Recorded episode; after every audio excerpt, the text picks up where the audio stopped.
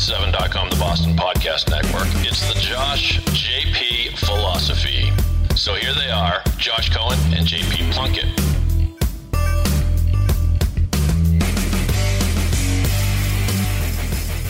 Hello, everyone. Welcome to the Josh JP Philosophy. This is producer David Yaz, Pod 617, the Boston Podcast Network, coming to you from our Westwood, Mass studios. Today on the show, Josh and JP welcome Boston sports radio legend Steve Dakota, who's a serial entrepreneur and a familiar voice to anyone who knows anything about sports radio in Boston. Gentlemen, enjoy the show. Dakota, thanks for being here today with Josh, Dave, and I. I guess before we get into all sorts of fun stuff, out of the gate, what happened to Tuukka? I know that you're the one that posted the screenshot of his uh, tea actually- times at Woodlands. What Wood- Woodland Country Club? What happened to Tuukka Yes. Rask? So a, a, as you as you know, I'm a big golfer. Maybe not as much as you, JP, but you know, I've started golfing a lot since I blew out my arm, thanks to the 135 innings that you forced me to pitch one year. um, so I took up golf, and you know, pretty much a, a, I'm a nomad, gypsy. Would you say? Not a member anywhere, but I'll play it all, all the good America's courses. best Jo- guest. Josh will have you to Thorny Lea within a week, I promise. So I get invited to Thorny Lea once or once or twice a year. I've got some friends over there, and we love to fire it up on the course because all my poker buddies are, are at Thorny Lea, and uh, you know Mike Nye, uh, Jimmy Clark, and that whole crew. So Jimmy Clark. Yep. yeah, that sounds so- about right. yeah. So Thorny Lea, I have to play from the tips, and I've got, I don't have some clubs to kind of reach those those long three the, the, the par threes, and then hole number two is uh, is a disaster that long par four. But I'm stroking there, Yeah. So we're good with that. But um, we all love Thorny. It is a great place. But let's let's shift to Woodland, Tuukka Yeah. Rask's home course, where he played Sure. a lot of golf since he quit on the Bruins, and um, it almost seems like you sort of scooped something there. So not to put you too much on the spot, but what can you share about um, what might be going on with Tuukka in the future um, that he holds with the Boston Bruins? Sure. So as you know, you know, since uh, you know, early 2000, I've I've been on sports radio a few different times, a few different stations, and been as a caller. And sometimes I get myself in trouble. And uh, there's some things I like to stay away from, some things I like to give. But um, I I do, you know, Tuukka has always had. And nobody in Boston sports radio will really talk about it because they just try to stay in their lane. In today's that they're they're afraid of losing their job so they have to be careful of what they say for backlash. So you know if you're if you're sports radio 98.5 you're the home of the bruins there's not much that you can come out and say because the player is still you know on the bruins. And you know same thing from back in the day on the weei days that you know they would never hardly ever beat up on any red sox player or manager while they were still on the team. Now they started to beat up on players back when they found out that Manny was never coming back. So the Red Sox had to basically start their narrative to say, hey, Manny's a bad guy. And they let it out there. So they say, hey, you guys want to talk about Manny? You know, going, you know, having another kid over here and, you know, and his his his wife here, et cetera. And so there was, you know, this message that was transformed that across sports radio, you just you can't talk about it if the ownership doesn't want you to talk about it. So the, the situation with Tuukka, and even th- this has happened a few times over the years where he's just decided to leave the team, right? I think it was last year that um, even pre-COVID bubble and everything. Oh yeah, he- this was not the first time. It's at least the second. There's been some, let's say, rumors that you know he he does like to party, and you know parties sometimes get in the way of it. Listen, I like to party too. Yep. Back in two- 1999, 2000, 2001, I was out four, five nights a week, loving party. I was just in a good place in life where I wanted to be out and having some drinks and enjoying my friends. And it got me in trouble. I ended up getting divorced. So that stuff does happen. And the same thing happen it happens with Tuukka, just like probably a lot of other players. And I think Tuukka was going through some issues with his extracurricular activities, you know, outside of hockey and outside of family that, you know, was uh, weighing on his relationship with his wife and potentially his kids. So, you know, and I think what happened is it kind of reared it, its head again with him being jettisoned into the bubble. And there's been some stuff going on. And again, rumors that, uh, you know, I've talked to people that won't talk about it publicly. Um, that you know there might have been something that was rearing its head again of issues with him and his wife and this really the the stuff with the kids was more of you know the undercard, let's say that it was an excuse because how could everybody, anybody say you wouldn't leave the bubble, right, if you had a, a kid emergency? But as the Bruins came out and said, the emergency was alleviated, right? Like he had one. Well, he was on the tee sheet at Woodland. Yeah, he was on the next day. Yeah, so there was no emergency. He, his right. mind, his mind wasn't in it. In the way that he played, and you can listen to the comments in the post game. He had checked out. So if there was a family emergency in that press conference or before the game, it would have came out. But because his head wasn't in it, because of these family issues with his wife, that you know he decided to say, "Listen, I'm checking out. My head's not in it. I Well, got to get back home." Well, the first thing that he said was the first game he said felt like an exhibition game, and that was the to me that was the beginning of the end with him. Sure. And then two days later, he had, as you said, family issues or emergency with his kid, and, Yeah. and it's really a shame. Well, I think that's it for him. He's had a great career as a Bruin, um, going out quite poorly, but um, it's over. Don't be JP. Don't be so sure. I hope- look at.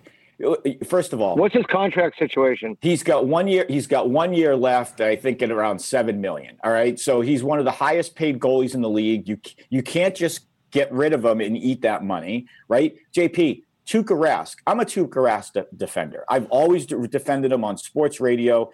Do you know that Tuukka is one of the all-time save leaders in NHL history? Like he's ranked like number two or three all-time in save percentage. No, I think he's great. I mean, I think Manny Ramirez was great. Terry Francona was great. Um, you can go on and on with all sorts of greats, but I don't know. After seven or eight years in a market, and it's been longer than that for Tuukka, um, like look at Tom Brady. Let's not please. I'm not trying to compare Tuukka Rask to Tom Brady, but the Tom Brady era is totally over. I hope he has, and I think he'll have two or three good years with Tampa Bay.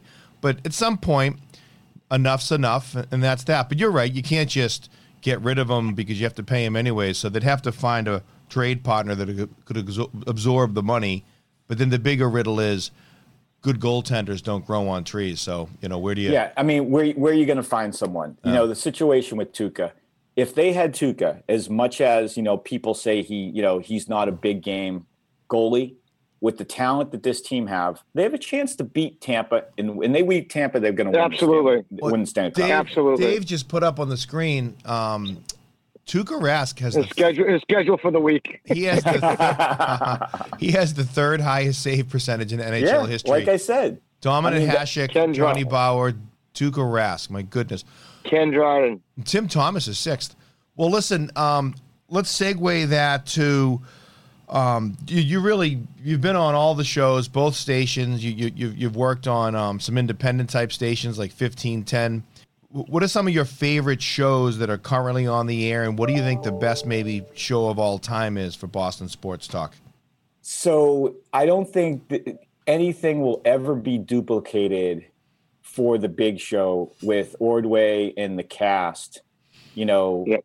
b- around the early 2000 era, it was at a time where sports radio was really starting to come go mainstream, and it was also at a time where JP, you and I were growing up as diehard Red Sox fans, and you know we were starting to mature and starting to listen to radio, right? Because you know, as a young kid, the only time that you would listen to radio is if if your parents had it on in the car or something. And there was some And- percolating Eddie Andelman, sort of the sports huddle, but it was uh, it was a secondary thing in the marketplace. Sure, and at the time, our frustration levels are were almost at the same level that politics are today. Like if you look at the Yankee Red Sox rivalry as we were Yeah. kids, we would look at a Yankee fan and have immediate hate for it, right? Because they were a Yankee fan. We didn't eh, care anything they said. It was just like politics. So just think of Republicans versus Democrats today. This is what we grew up in early 2000 Yankee Red Sox rivalry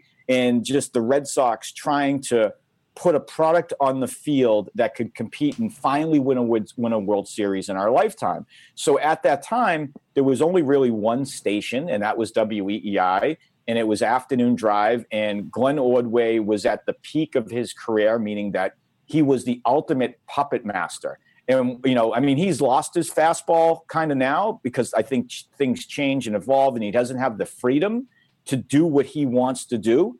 to run a good show because you know Entercom made a lot of changes and they they started getting rid of Brett. The, the first thing they did was get rid of Brett Erickson, who was their number you know one B producer. They kept Andy on board. They told Andy they could only do certain things. A lot of the bits were lost.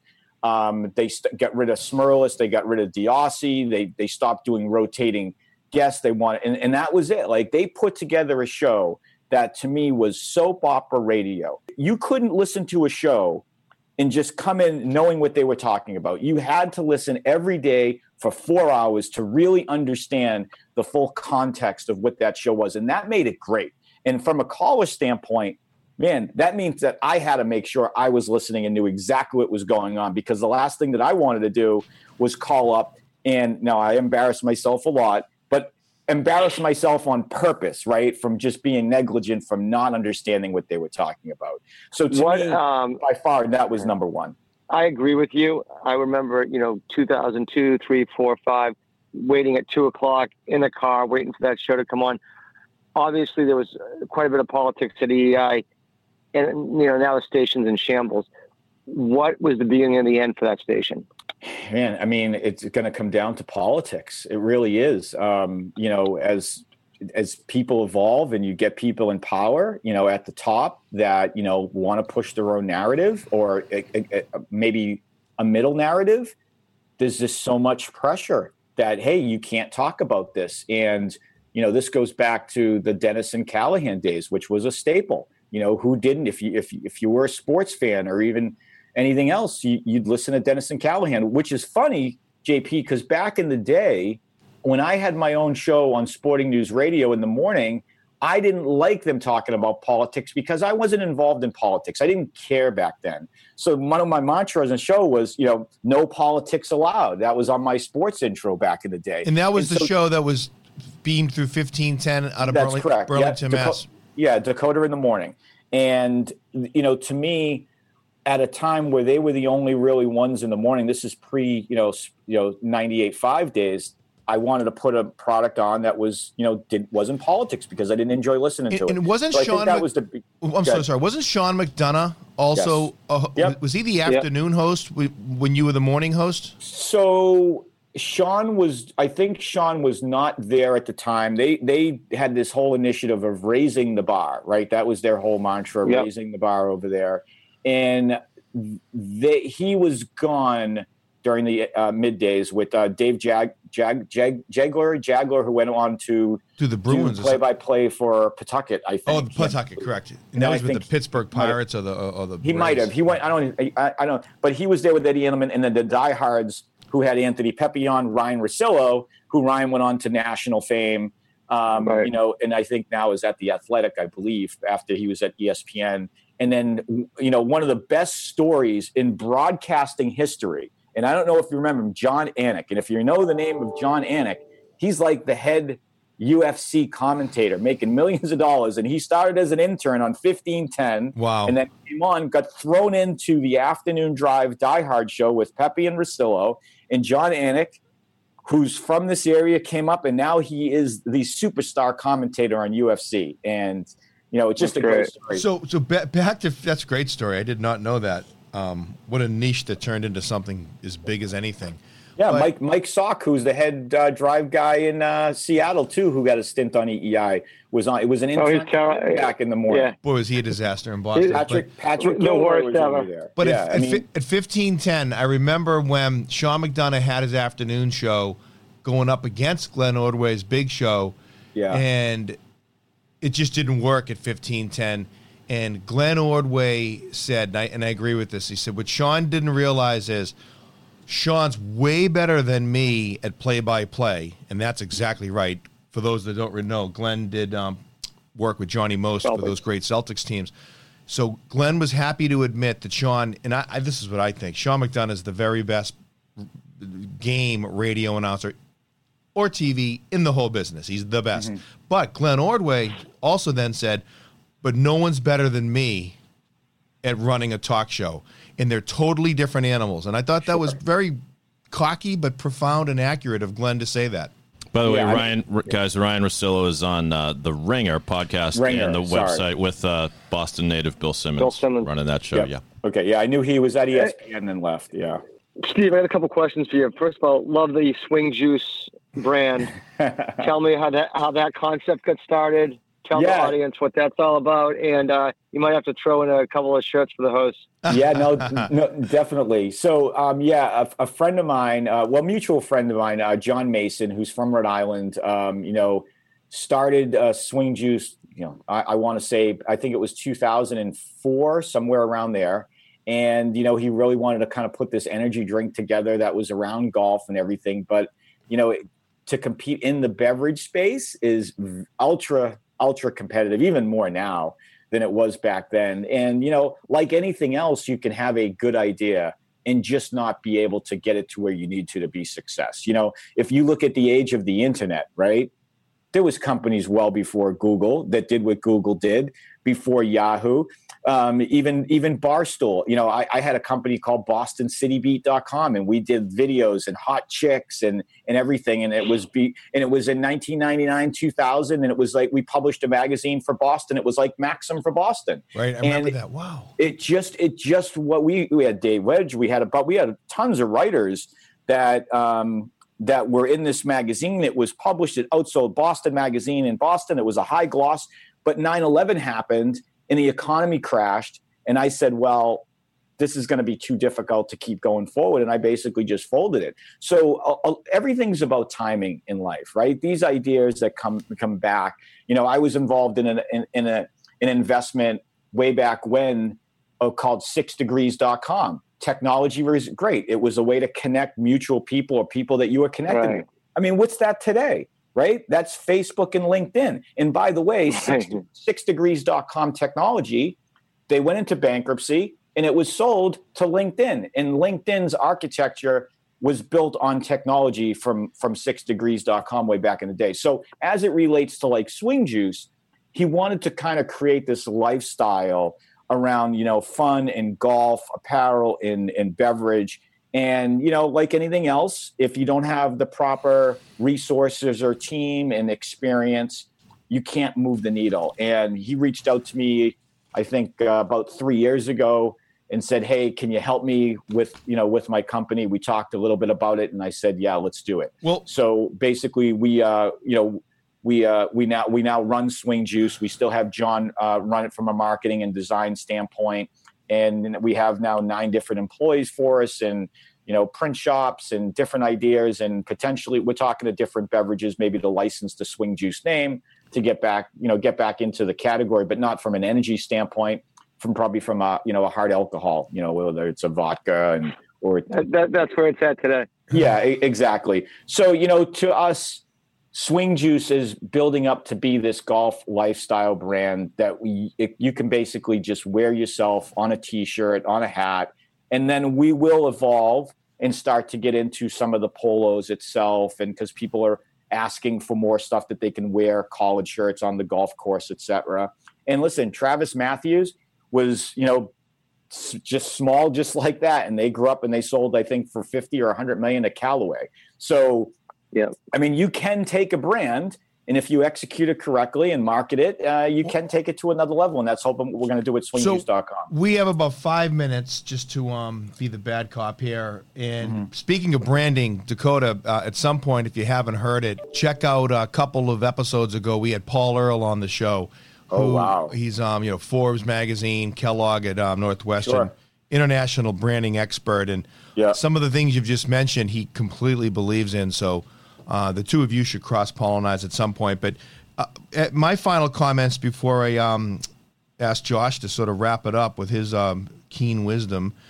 So you're a serial entrepreneur. You, you're, you're a great poker player, and you've sort of fused together um, the spin app, you know, fantasy spin app. Tell us about that a bit, and some of the other investments that you're having some fun and success or, or failure with. Sure. And yeah. um, the- that's sort yeah. of and it, it very interesting as far as I'm concerned. Yeah, as it relates to fantasy spin, you know, I, I, I, you know, started building this. I think we're now in year three, and you know, in the day of daily fantasy on DraftKings or FanDuel, there's, you know, I always think that you just can't compete against these sharks. They put in multiple lineups, you know, sometimes fifty or hundred, and they're on top of this, and you know, it's like pure gambling for these people. But there's a bigger audience for something that are novices or don't have the time to wait worry about who's playing who's not playing. So we basically created a game that is randomized and virtual slots meets fantasy sports where you can play a quick pick and your spin is you know just random of everybody in the player pool by position. So you get what you get as a quick pick or you can spin up to 10 times and lock in certain players. But you can never just pick who you want unless they are randomly selected for you.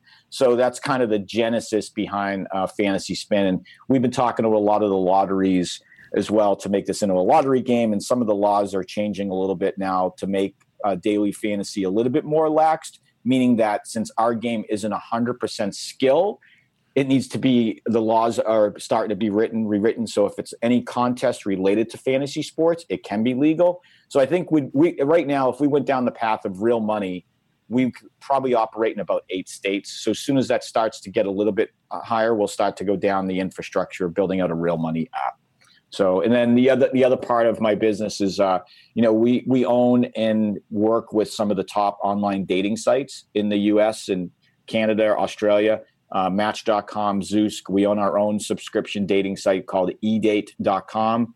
So we're heavily into you know customer acquisition and marketing for you know pretty much mainstream dating in in the U.S. and that's been a great vertical. I mean, you get 50 to 75 million people in the U.S that are single and using online dating. It's a it's a it's a pretty big vertical to kind of to kind of be in. And, and some, built, and, and some that aren't single either. And some are aren't some single. That aren't single. That, that's, that's, correct, Josh. Um, yeah.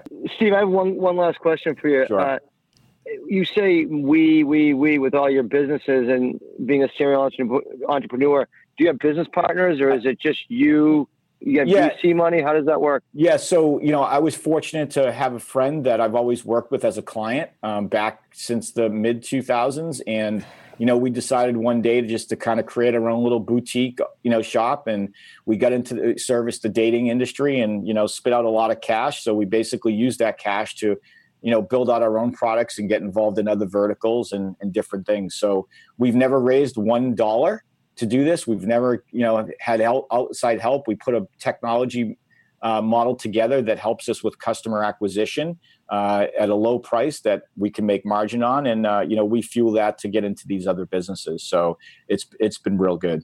No no complaints right. there.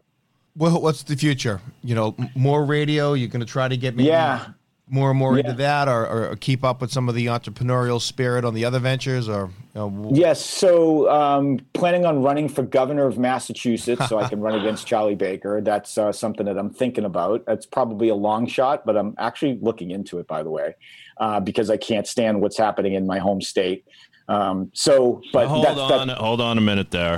Uh, what was that? Talk talk show radio guy. Uh, we got a, we got a, we got breaking news here on the Josh JP philosophy. If you're serious, Dakota, or or, yeah. is, or is, is this? I oh, he's I, serious. Half serious? How serious? Th- this is. I'm about twenty percent serious. So that's not oh, serious. Well, that's not that's not serious enough for me yet. I got to get to fifty percent seriousness, and then I'm going to start putting an effort in. So I am though looking into the potential of what it would take to get out there and actually do this, because to me, Charlie Baker has completely just, for one, is not a Republican. So to run against Charlie Baker as a Republican, um, I don't I think, think he'll run again. I think his. Um, I don't think he can. I don't. I, don't I believe that his ship has way sailed in the wrong direction, and uh, Elvis is going to have to leave the building. Sorry. Yeah, I, I was thinking of running for mayor because Joe Sullivan, who used to run the lottery, great guy, um, who is a family friend, he's and actually guy. he's consulted with me on Fantasy Spin as well. Um, you know, he when he decided to step down, the Braintree mayor race was up, and I actually I thought about doing. it. I had a lot of friends that wanted me to do it, but I've got so much going on with my companies; they're not yet in a place where I can just let them be run by other people. I'm getting to that point where over the next year or two, it'll be more self-sufficient in all these different things with the people that we're putting in place. So if I did decide to get into public office or do something outside, um, the companies could kind of run themselves with me just kind of overseeing them. Well, so Dave, as it relates, Dave, yes, yeah. this is breaking news, and we're gonna we're, we're, right. we're, gonna, we're gonna lead with this when this beautiful uh, uh segment drops. Twenty percent, Dave. So. When is the when is the next election? Uh, it's in two years, yeah. right? Yeah, I believe it is in two years. Yeah, Baker can't run again. Baker can't run again. Nope. I don't think. Yes, he can. Why not? He, he- Char- he's allowed to, but Yeah, he, allowed- he certainly won't. I Well, don't think he's going. that's it from me. Dakota, anything else to add? Yeah, uh, the only other thing, um, if you, so I've been doing uh, the old SB Nation radio. It's called Sports Map Radio. Uh, if you go to sportsmapradio.com or the Sports Map Radio app, um, I'm on the Die Hard shows. I mentioned Pepe, Russillo, Anik. That's how it started way back when. So I am starting to get back into a little bit radio as you know I have more bandwidth to kind of fulfill that. So we're on right now from eight to ten Monday through Friday. I'm in there anywhere from two to three nights a week. So Check it out. um, Thanks to everybody for listening to um, today's edition of the Josh and JP Philosophy. We want to um, send our appreciation to Steve Dakota Happis, serial entrepreneur, sports radio, Boston legend. Thank you, sir. The future governor of Massachusetts. You got Hey, that right. We, we can, Love it, we Josh. Can only, we can only hope, right? I want to thank you guys for having me on this morning. This has been fun. vote early, vote often, vote Dakota. Hey, I like it, JP. You can be my campaign manager. You got it. Bye, guys. Thanks, Steve. A care. reminder to subscribe to the Josh JP Philosophy on Apple Podcasts or wherever you find your podcast. Thanks for listening.